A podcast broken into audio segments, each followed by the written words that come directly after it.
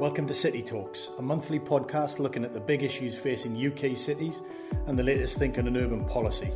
I'm your host, Andrew Carter from the think tank Centre for Cities. I hope you enjoy the episode. Welcome to this edition of City Talks. My guest today is Tony Travers. As everyone will know, Tony's a professor at the London School of Economics, but he's also local government guru, knows everything about local government finance, uh, thankfully. And today we're talking a few days after the budget, so on the 21st of November. Uh, and I, I, guess we're going to use this as an opportunity, Tony, to to reflect on where we are now with local government. If there's anything in the budget that we should be uh, keeping an eye on, but I think there's a broader set of questions about just where local government is now and what we can see for it, not only in the short term, maybe through the rest of this parliament, but I guess the parliament beyond as well, because mm-hmm. it's not clear as to whether the Conservatives or Labour have a defined view on how they think about local government, which has been true for a good number of years. So you, you give us your sense as to where we are now. And we had the budget last. We'll come on to the specifics if there's anything in it now. But if we're trying to summarize a very big picture uh, question about where local government is, local authorities across the country, how would we sort of set the set the scene? Well, I think the budget didn't radically change anything for local government in the short term. There's clearly a little bit of extra money for social care, but nothing, though, to deal with inflation. So that's plus one, minus one, as it were. But other than that, local government got and cities got precious few, indeed levelling up, got precious few mentions in the budget. So I think it was a sort of budget that was much aimed by the government, understandably, given the mess they'd made uh, not so long before, at trying to re-establish their credibility with the financial markets and as a stable government. And I think that was overwhelmingly what they were trying to do. And the details of all the other things inside government and policy, of which, you know, cities, local government levelling up, are amongst them, I think were very much you know below the radar. Mm. They may come back, they will come back to that, obviously, but for the time being, I think the budget was all about stability, reassurance, showing that the adults are back in charge. And where we saw some announcements on um, public spending, for example, unsurprisingly and fair, very uh, predictably, it was on NHS budgets getting you know a significant increase and plus education to a degree having money pumped into it. But again, beyond that, you know, some of the commitments in the short term, but certainly in the medium term, were less defined and less clear. Yes, there was extra money for the National Health Service. I mean, how, quite how long uh, governments of all parties and mixtures can go on providing the NHS with more money as a solution to the NHS's problems is, you know, must you know subject for another uh, discussion. Uh, but it does matter to local government because there's a fixed total, a declining fixed total of overall public expenditure. And we know from the period from 2010 to 2015 and onwards that governments find it impossible not to ring fence the NHS. They now find it hard not to ring fence the benefits system. And once you've ring fenced fence both of them and sort of, not quite ring fenced uh, education, and then uh, ring fenced defense at 2% of GDP. You know, everything else then that has to take the strain as before uh, includes local government. We'll come on to talk about that, no doubt. I mean, I think that over time, a dis- debate's going to have to be had in Britain about whether you can have a state where welfare, broadly defined, grows and grows and grows, and everything else relatively, and perhaps in future, absolutely shrinks. Um, there are, there are trade-offs which national politicians find incredibly difficult to make or yeah. even to argue about. And so uh, you see why benefits have gone up, the state pensions gone up, NHS has been given more funding, some more money was found for education, a bit more actually for social adult social care, which local government will get. But if you stand back from it all, it's part of a long term, decade by decade shift in Britain towards having a larger government, actually now, but which is substantially and over time ever more welfare, and welfare including welfare services, and less and less of it is about transport, the economy, local government, justice, the Home Office, and so on. Now, we haven't quite got to the point where the reckoning comes for that, but reckoning there surely will be. Yeah, and that's part of the debate and discussion. I think it was interesting. There was a piece by Paul Johnson in the uh, in the paper, I think, over the over the weekend, saying he was fairly confident in predicting that the size of the of the of government relative to the economy uh, is not going to go back to historic levels and can only ever in, in many respects go up, not because of policy, active policy decisions by government, but just simply because of demographics and aging and such. So it's an interesting kind of conversation about both the size of the state you know, on the one hand, but also then how that the size is is cut up between different cakes. And I think that's part of the problem in the sense that we've seen pressures in NHS or we've seen pressures on uh, uh, defence but actually we're also trying to control or at least contain the overall size of the state, which is relatively still uh, under the average in terms of OECD and certainly uh, averaging compared to some other European countries as well. Uh, there's no doubt that the state has grown. I mean, partly because of COVID support, it actually breached 50% of GDP in 2020, 2021, unsurprisingly. But one of the intriguing graphs that the Office for Budget Responsibility publishes periodically and has done again uh, alongside the autumn statement last week is a 100 year chart showing what happens to government receipts and government spending uh, since 1900. Mm. And you see that during the First World War, public spending rockets upwards much more than government income and then falls back, but it doesn't fall back all the way to where it started from. So it falls about halfway back.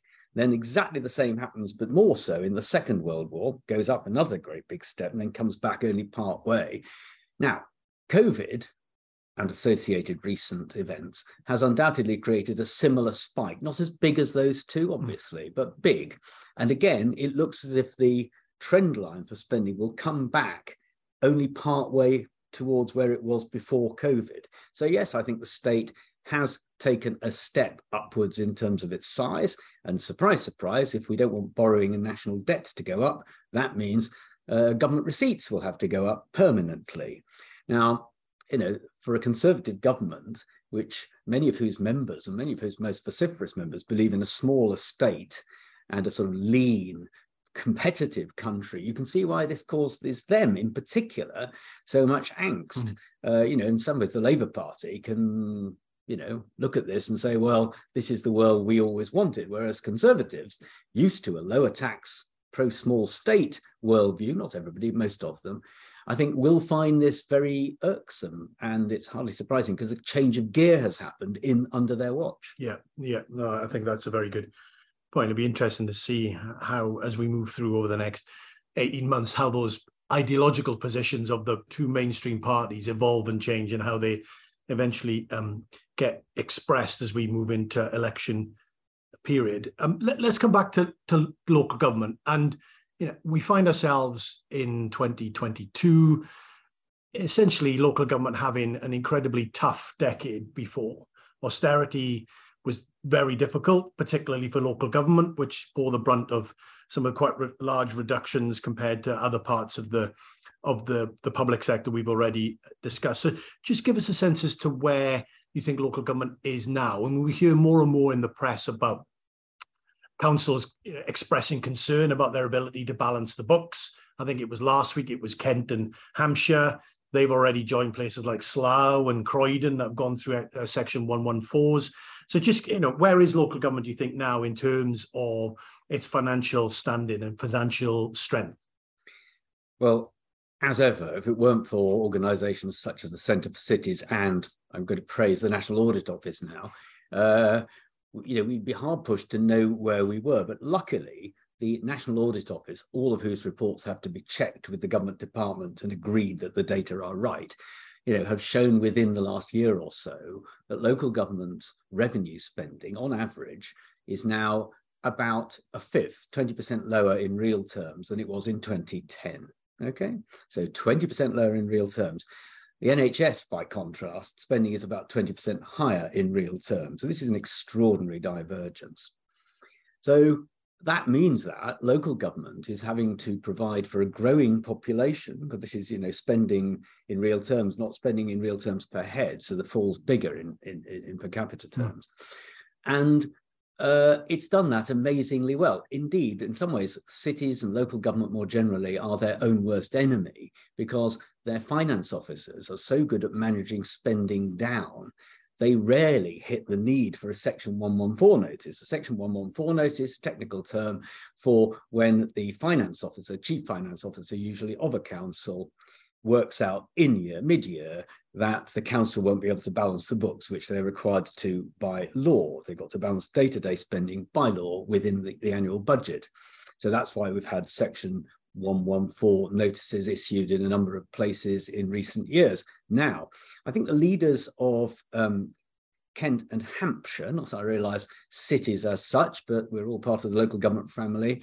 Um, very interesting intervention by them because their counties are generally well run, they're conservative controlled, and the strength of feeling in their letter about the financial position that they think their counties and local government more generally finds itself in was extraordinary. I thought it really was.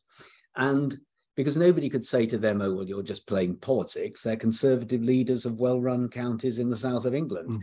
So I think that's what that tells us is you can't go on cutting local government spending forever without there being visible consequences. Remembering that local government spending overall has fallen by 20% in real terms since 2010. Within that, social care has been protected, mm. and social care is typically 50% of all spending. And that means that everything else has had to fall by, do the maths as they say, 40%. So, street cleaning, street lighting, refuse collection, all the other services, parks and leisure have been cut far more. Now, why does that matter? Well, you know, Michael Gove's white paper on levelling up included a big section about people feeling proud of mm-hmm. the places that they live in. And most people like to feel proud, or they are proud of where they live in. And when they see that the services that that keep the area looking nice and town centres looking good, and it's particularly important for I think uh, centres in cities, you know, but not only the city centre, but smaller centres or town centres in city regions you know, they feel this isn't what it used to be like years ago. And indeed, it won't be like it used to be recent years ago because there's less money to keep the place clean and tidy and the graffiti removed and all the other things that make the environment look nice. And that is a consequence of 12, 13 years of government policy. I know we're going to come on to the future, but all I can say is briefly of the future uh, doesn't look bright um, the the future trend figures we have, which we don't have actually, we don't have anything for next year even for total local government spending. But you know, if you look at everything else we know, it can't be good for the unprotected services. No, exactly.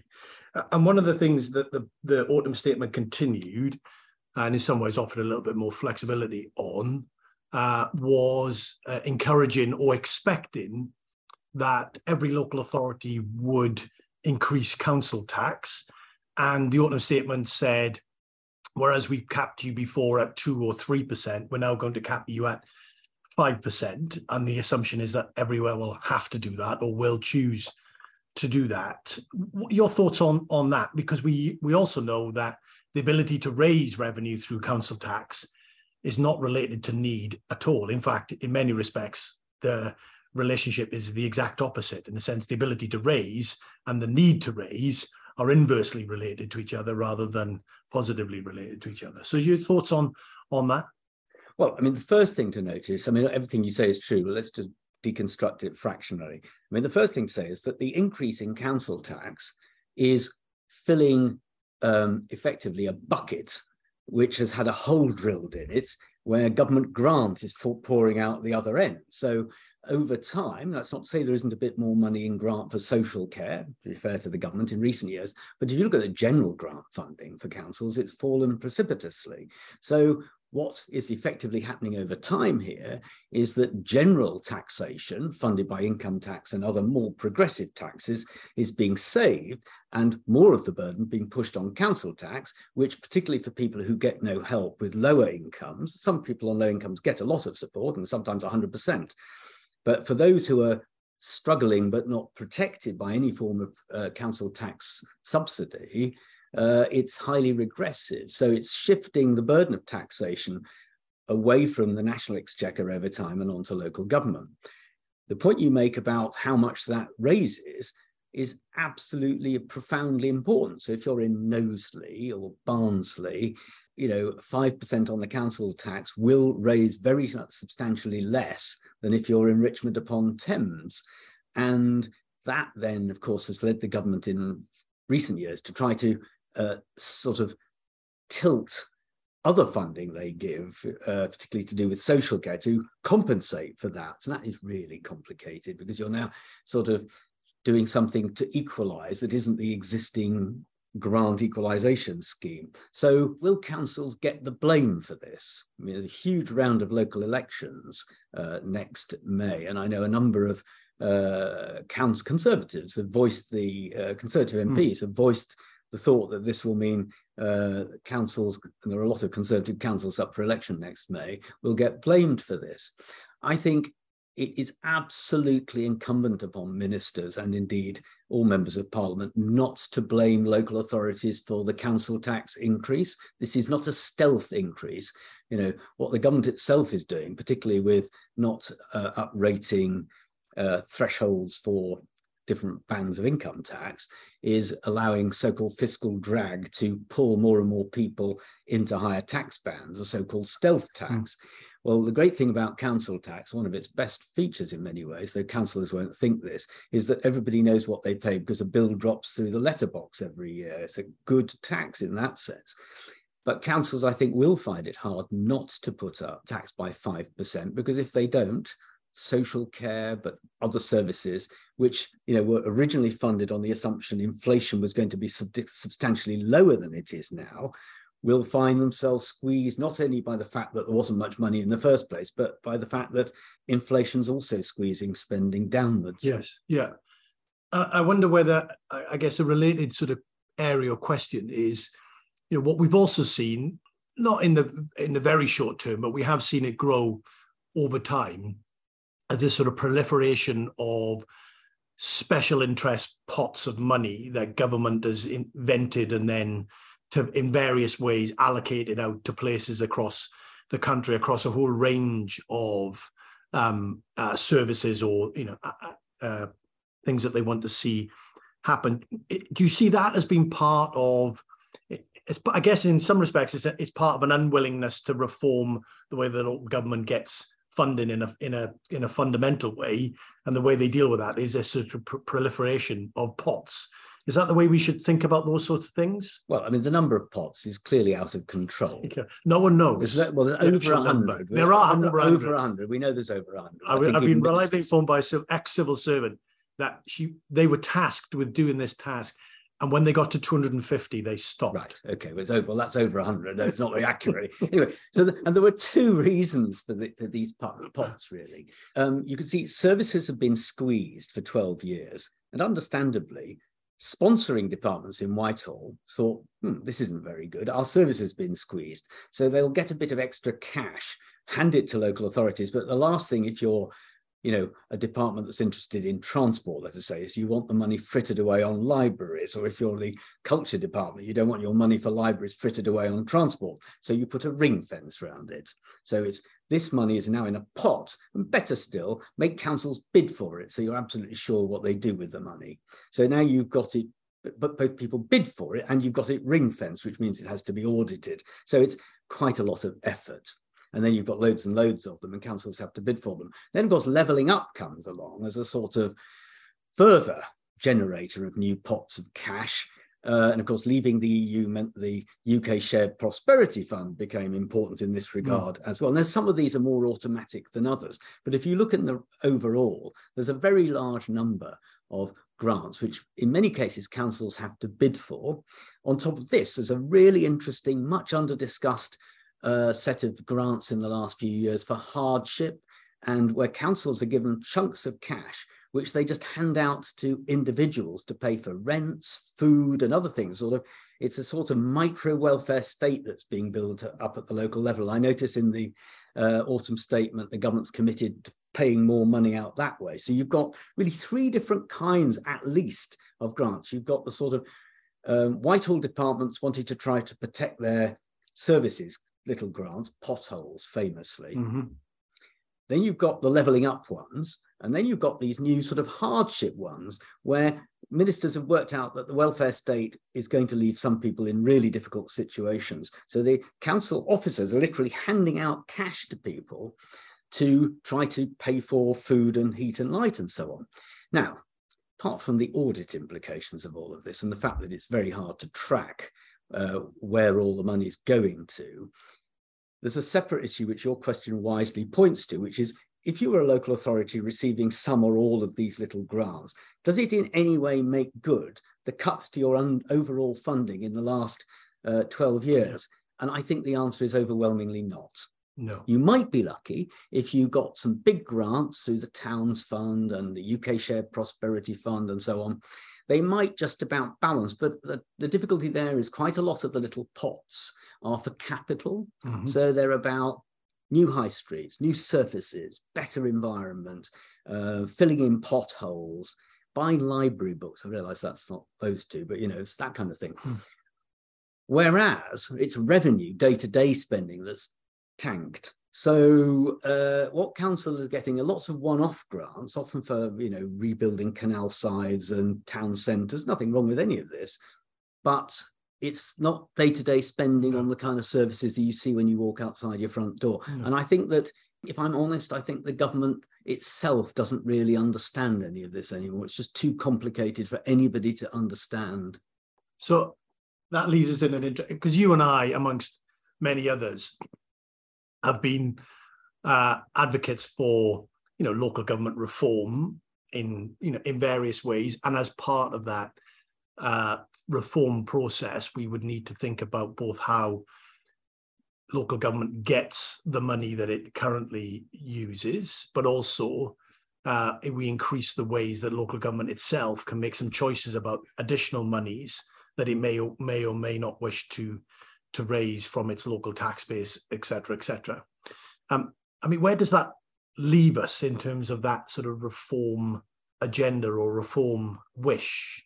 Have we made any progress over the last period, or are we, you know, is the current situation budgets going down, tight kind of fiscal uh, conditions? Does that make any reform, uh, however big or small, less likely or more likely over the next two three or maybe five years?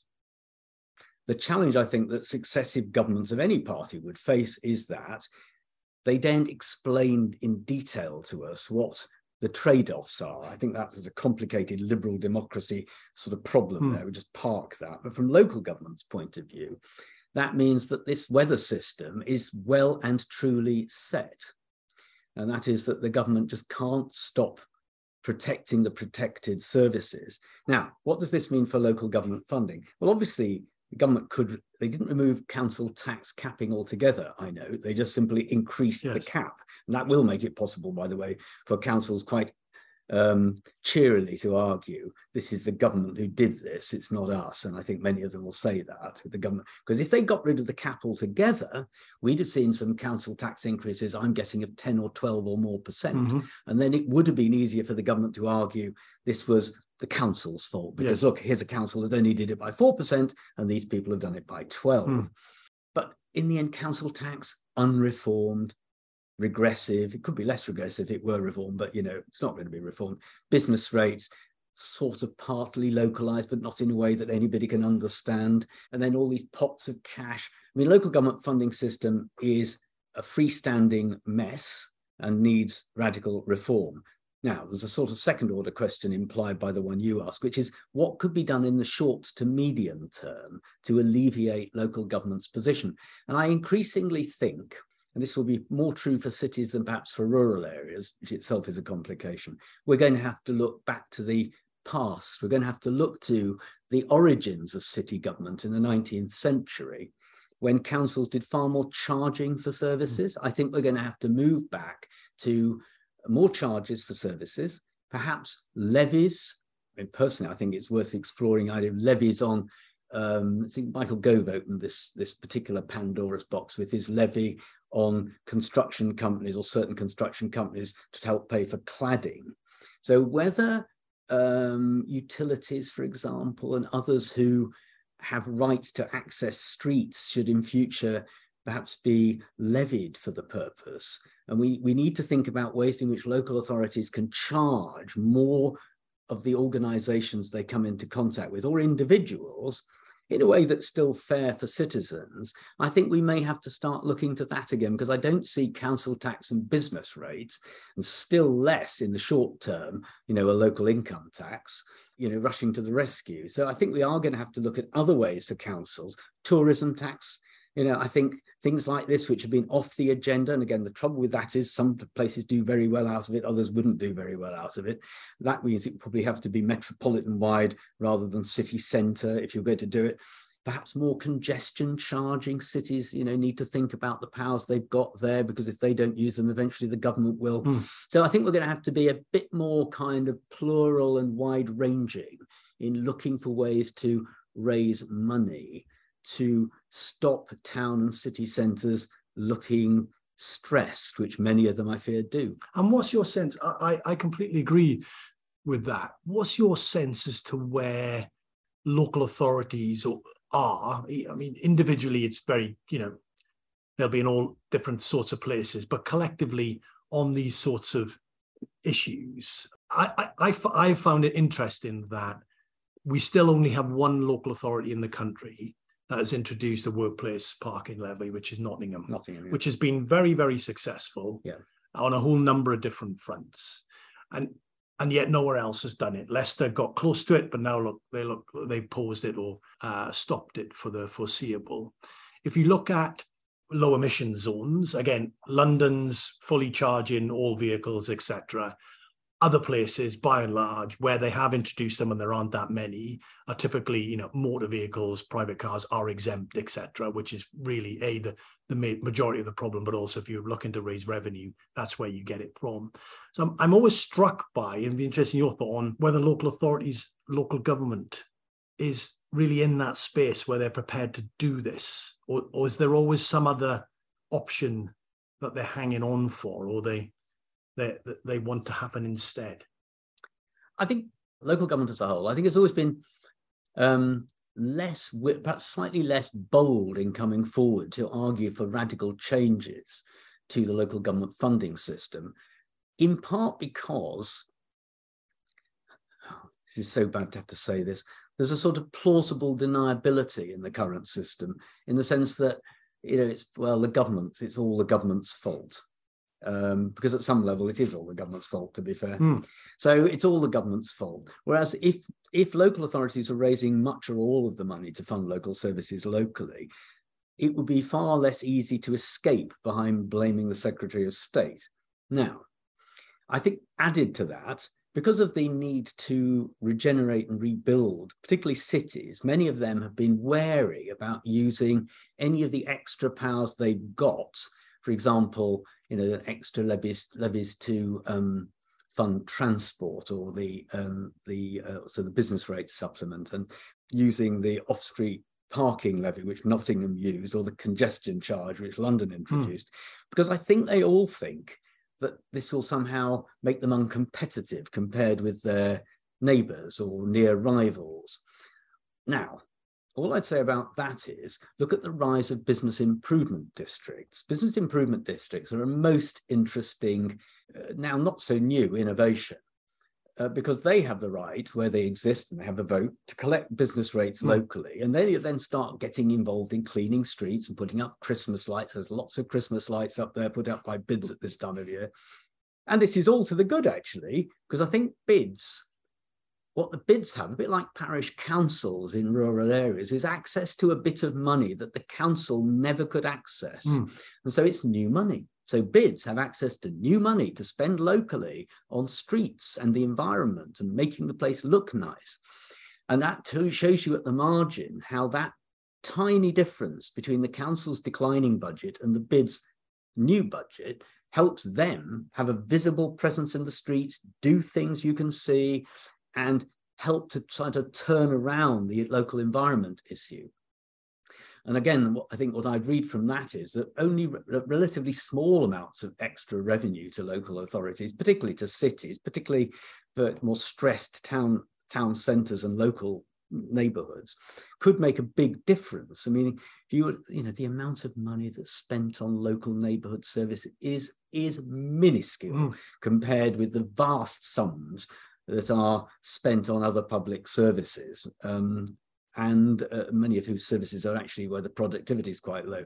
So I think that local authorities probably need, going back to where I began, to argue slightly more cogently and more directly for access to new income sources, or indeed to be willing to use the ones they've got more, because until and unless they do that, it's always going to be possible for ministers to say, "We've got these powers, you just don't use them." Mm. Actually, I think with congestion charge, if local authorities continue not to use those policies, eventually a government will come along and introduce a national charge, and local government will lose all the revenue. So, do you think, in part, there, you know, in terms of arguing for for the use of them. Part of that argument is to say, which actually uh, Nottingham did do uh, as part of the rationale, and they continue to do it.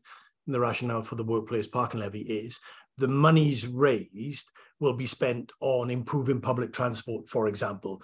You know, if you think back, what you know completely, part of uh, Ken Livingstone's pitch for the congestion charge would be that this will allow us to raise revenue, which will be spent on buses by and large, but it also it makes the bus service far easier to do because there's less traffic on the road and therefore they become more reliable, etc. So there's a degree of not hypothecation in a sort of in a very um, uh, specific sense, but there is a connection between revenue raised and that what that revenue is spent on. Do you see that as part of the the way that you think local government is going to evolve? I think absolutely. I think the um, this is why Section 106 and the Community Infrastructure Levy similarly need, where there is development in an area or where there's a new revenue stream like the um, Nottingham one, you know, the fact that people can see where the money is going to makes it makes it much easier over time to justify the change in the first place. Uh, because otherwise they will think, well, we're just paying an extra tax and the money just disappears. So I think it isn't quite hypothecation, as you rightly say, but it's it, it's allowing, at the very least, people need to see what they get for the money. And I think that it's a bigger challenge. You know, public spending in Britain is now well over a trillion pounds. Mm. You know, a billion, uh, it was a thousand billion pounds, not a billion billion yet, but it will be a thousand billion pounds. And most people will be able to see only a fraction mm. of that unless they're using the national health service directly or unless they're using some other service or in the armed forces they won't see any of where that money goes they'll see only a tiny fraction of it so i do think from the state's point of view given you know trust in particularly national politicians is so low the more people can see that they get something for their higher taxes especially as we go into an era of substantially higher taxes that's a lesson I think national politicians need to think about. Yeah, right. Yeah, that is good. Um, another area to get your thoughts on. Again, we've heard this quite a, uh, quite a lot in, in various ways. So I'm interested to get your thoughts on where a whether you think it's a good proposal, and then I, I guess the the likelihood of it in some ways being introduced. You know, we've heard a lot about local government, local authorities having to essentially set balanced budgets on an annual basis, you know, by law, not allowed really to run obvious uh, deficits. They kind of do, but but they're not supposed to. So there's a you know an argument about allowing local authorities to say to take a three or a five year view with balanced budgets over that kind of period. That comes and goes, and you know you've long looked at this kind of stuff. Your, your thoughts on that as a, both in principle, but then you know the likelihood of practice where do you think we are on that well it's an it's a, it's a an opportune question given that the chancellor himself the other day effectively came up with a five year rolling control over his own behavior which means that by definition it never actually quite controls it which is very clever if you think about mm. it hmm.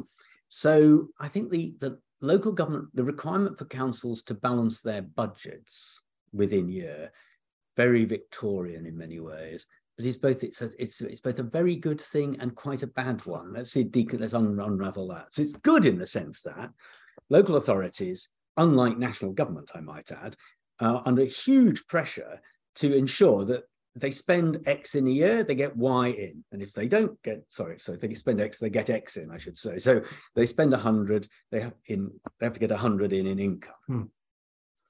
Now it is true that where councils have had particularly problems that are not of their making, national government has effectively created a, a dispensation to allow them to smooth by temporary borrowing the position they found themselves in uh, over um, two or three or four years over a period. It's, it's effectively allowing what you're, you're, describing.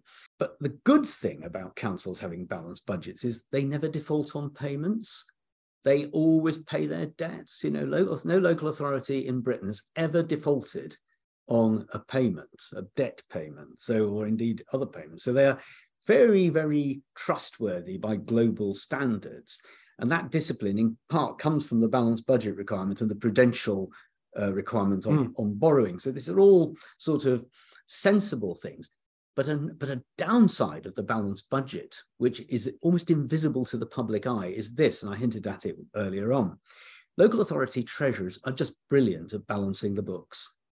So whatever number they're given, they'll find a way of balancing the books. So they'll bring spending down to meet revenue. And what that means from the Treasury's point of view, it's easier to push local government spending down than in almost any other part of the public sector. And uh, and of course, you can see evidence of this that in most years when local government spending is under stress, what happens at the end of the year? Their reserves go up. So they are cautious in their management because they think the future is going to be worse, which is pretty good bet actually. So um, we've seen local government spending with the, and there are, and the, clearly as we move ahead, there's a greater risk of more and more authorities having to issue Section 114 mm. notices, I suspect we'll come on to. But hitherto, if you look at the financial position of local government over the last 12 years, it's a miracle so few authorities have got into trouble uh, given this enormous pressure. And of course, it, the reason they don't is that treasurers, directors of finance are incredibly small c conservative mm. and they, they know how to balance the books with any number you give them and they push it down. They tell councillors, if you don't get this right, skies will fall in. Lo and behold, they balance the hmm, books. Mm, and some yeah. most years they have some money left in the bank. So given that given that financial discipline, would you be open to that sort of that in reality uh, or more explicit recognition that thinking over the three year, or over the five year would be a more productive way well, of, of moving forward? It, it, it, would have to be very, very carefully constructed. You'd have to get uh, CIPFA uh, working with the other accountancy bodies, I think, to come up with uh, something that meant it wasn't an open-ended commitment to have a rolling budget, mm. you, uh, which is not unlike what I think national government's just yeah. done. Um, it has to have enough bite in it. But I take your point, and it's a good one worth exploring further. There's a sort of rolling budget might encourage greater confidence in local government. And that might make it easier for them to spend a little bit more at the margin and not to fear they keep, you know, they need to build up reserves all the time. So I think it's worth looking into, but it would have still to be have a put a sharp element of discipline about it. I think. Yeah. Uh, otherwise, you would end up with councils getting into trouble more frequently. Yeah. Uh, you hinted just uh, a couple of minutes ago about uh, future of funding and then uh, Section 114. I mean, feel free to predict or not, but we've had some. Are we likely to get more? And should we worry about that? And if so, what does that mean? There's a three year settlement from the, which uh, in the spending review published about a year ago but local government only get a, got a one-year settlement. So it got to one, everything else gets a three-year. Local government's a one-year settlement. I'm told, by the way, that you know some people are predicting this year's local government finance settlement will be on the 21st of December. So even if it's not that late, you know, the nearer it gets to four o'clock on the 24th of December, the more interesting in many ways. so, so uh, local government will, but the settlements that were set for that three years have now been substantially eroded by inflation. Mm. Uh, councils can't avoid, and there's a bigger issue here for another debate really about can't avoid pushing up pay, particularly for lower pay workers, or they will all quite reasonably go off and work in hospitality and supermarkets who can put their pay up. So there's a big crunch coming, particularly I think for more urban authorities, but it won't be unique to them um, as pay in the private sector goes up much faster than in the public sector. So that means the local government settlements in cash are worth less than they were. Mm. And that will be for this coming year, 23, 24, and the year after that, 24, 25. Um, and of course, the if you look forward in what the Chancellor said in the autumn statement, then the unprotected services are going to get cut in real terms beyond this three year period. So, no let up in the financial position thereafter. Is there a deal to be done? Let's let's assume that the government was open to this deal, but again, is there a deal to be explored at least where local government, local authorities say, we understand that uh, cuts are on the way. Uh, we are, you know, we will make good on those cuts as best as we possibly can. But the, on the flip side, the deal is we want much more flexibility and autonomy over the money. You know, even if it's a smaller amount, we get more flexibility and autonomy over it. And essentially, that's the deal that is struck. You know, it's not like, you know, 70% reduction in funding is obviously not sustainable in any sense, but it could be 10, but we'd do 20 if we had more flexibility and autonomy. Is that the kind of is that a potential deal that you think some might strike? I mean, in fairness to Eric Pickles, when he became uh, Secretary of State in 2010, uh, that was exactly what he did. He unring fenced lots of grants. And I mean, it's true, local government spending was quite, cut quite sharply, but part of the deal was, you know, you'll get cuts, but you'll get fewer ring fences mm. for all the ring fence grants. But as we were discussing and exploring earlier, there's a sort of terrible dynamic with ring-fenced grants, uh, which is that you know the more pressure local governments under, the more Whitehall departments want ring want ring fence grants, so that the money only buys tarmac that's put into potholes and isn't spent on books or something in the library. So there's there's that real challenge that Whitehall, as in so many cases, is just fighting itself. And it does this all over the place. Um, but yes, more freedoms for councils uh, would without doubt make it easier for them to push these pots and use them efficiently, but at this cost to national government. I mean, the single best example of an odd ring fenced grant is the public health grant.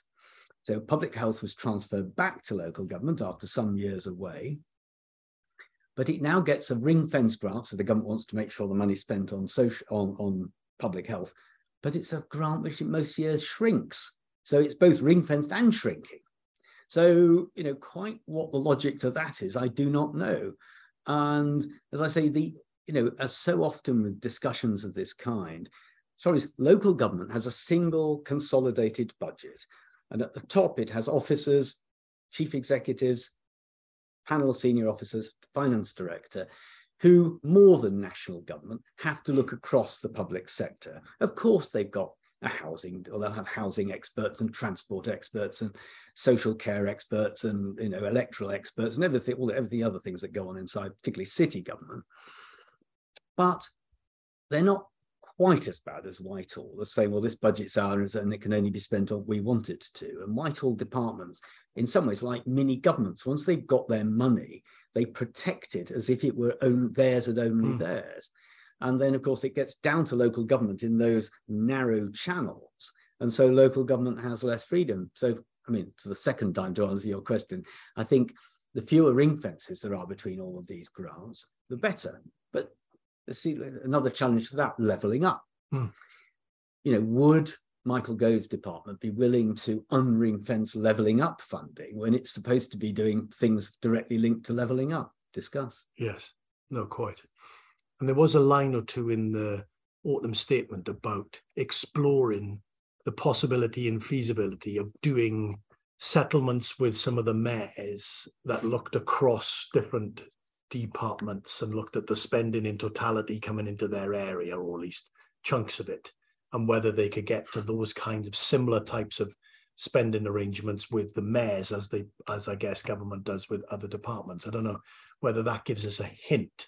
I mean, there's lots of caveats in the in the word in itself, consider and you know give mind to, etc., etc.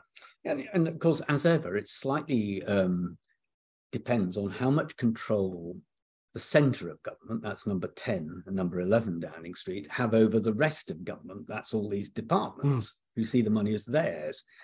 And it, you know, one of the things I've learned over the years is it was intriguing to learn how difficult it is for the core of government to get other departments to do things yes. if those departments think they know better. And it's much more difficult than than at first sight appears.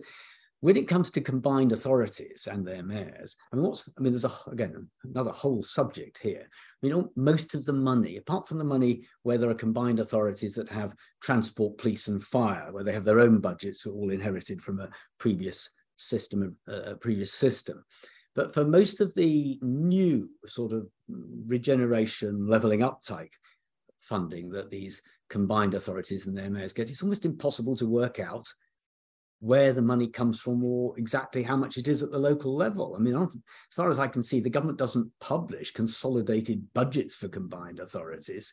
Whilst they must have their own annual accounts, um, knowing what money's going into them, how it's used, uh, is actually quite difficult. So whether the business department, the transport department, the education department, the culture department, whether they'd be willing to you know, put money into combined authorities and then say, oh, well, unring fence it, even though it's our money. So, you know, lots of um, brouhaha in the media recently about um, the culture department, or sorry, the Arts Council to be precise. It's, you know, redistributing uh, grants from uh, cultural institutions, mostly, they're not entirely in London, to other parts of the country.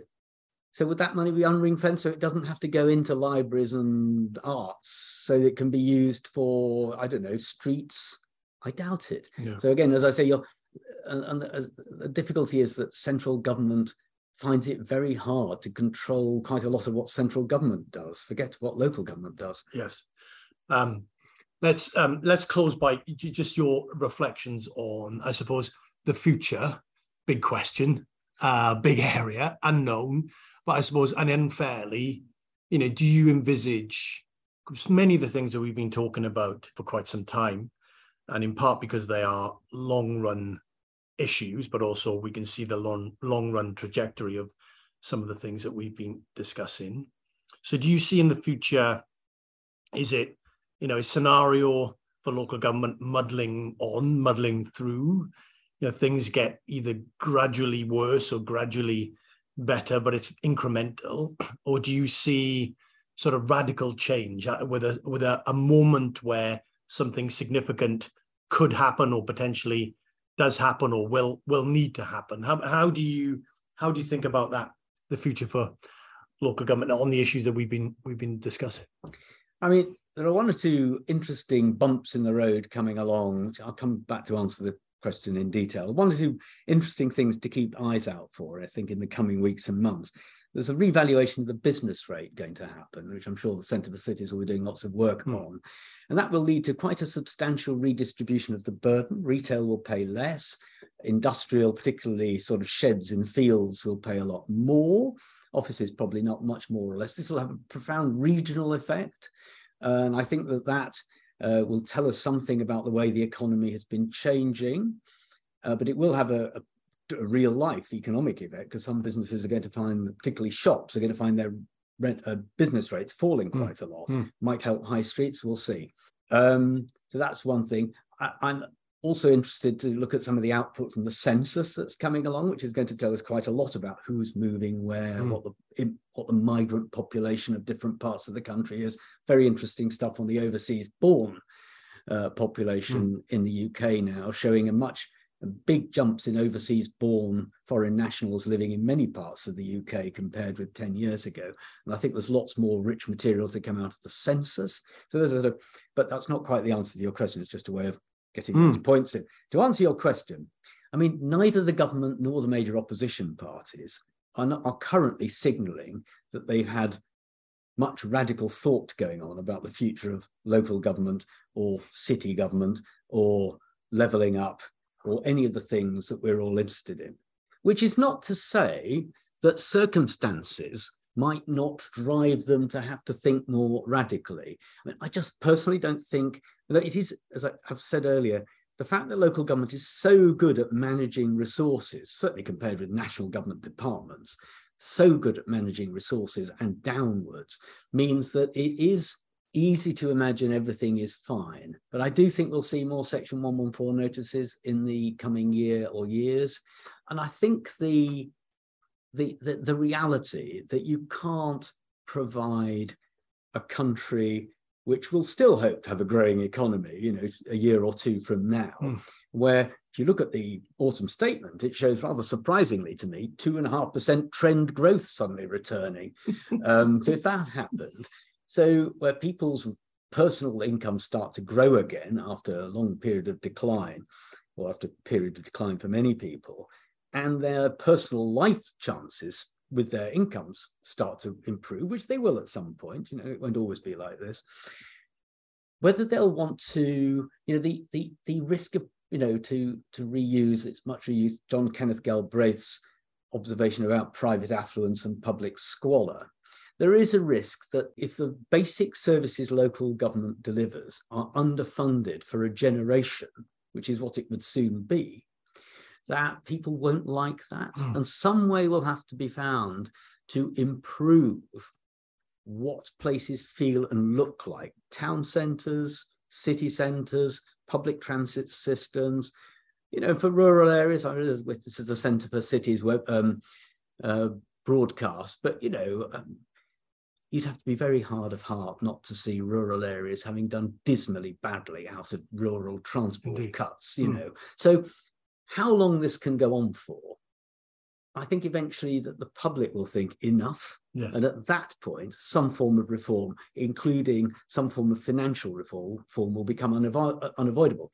Now, whether that be in two or three years, I don't know, but probably in the next 10. Mm, interesting.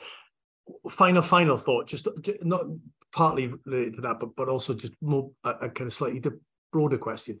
Do you think that know the concerns around the UK constitution, political representation, and within that, you know, the question of England, and in some respects, you know, the question of institutions like the House of Lords, does that play into local government and the role of it, not just in terms of service delivery and all of that kind of stuff, which is obviously very important, but as you know, democratic entities in and of their own right at the local level or at the you know uh, super local level is that an area that you think m- might actually engender some some change?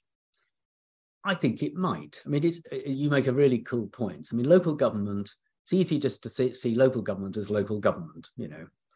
Uh, truth is it's the building block of democracy. The, they are the building blocks of democracy.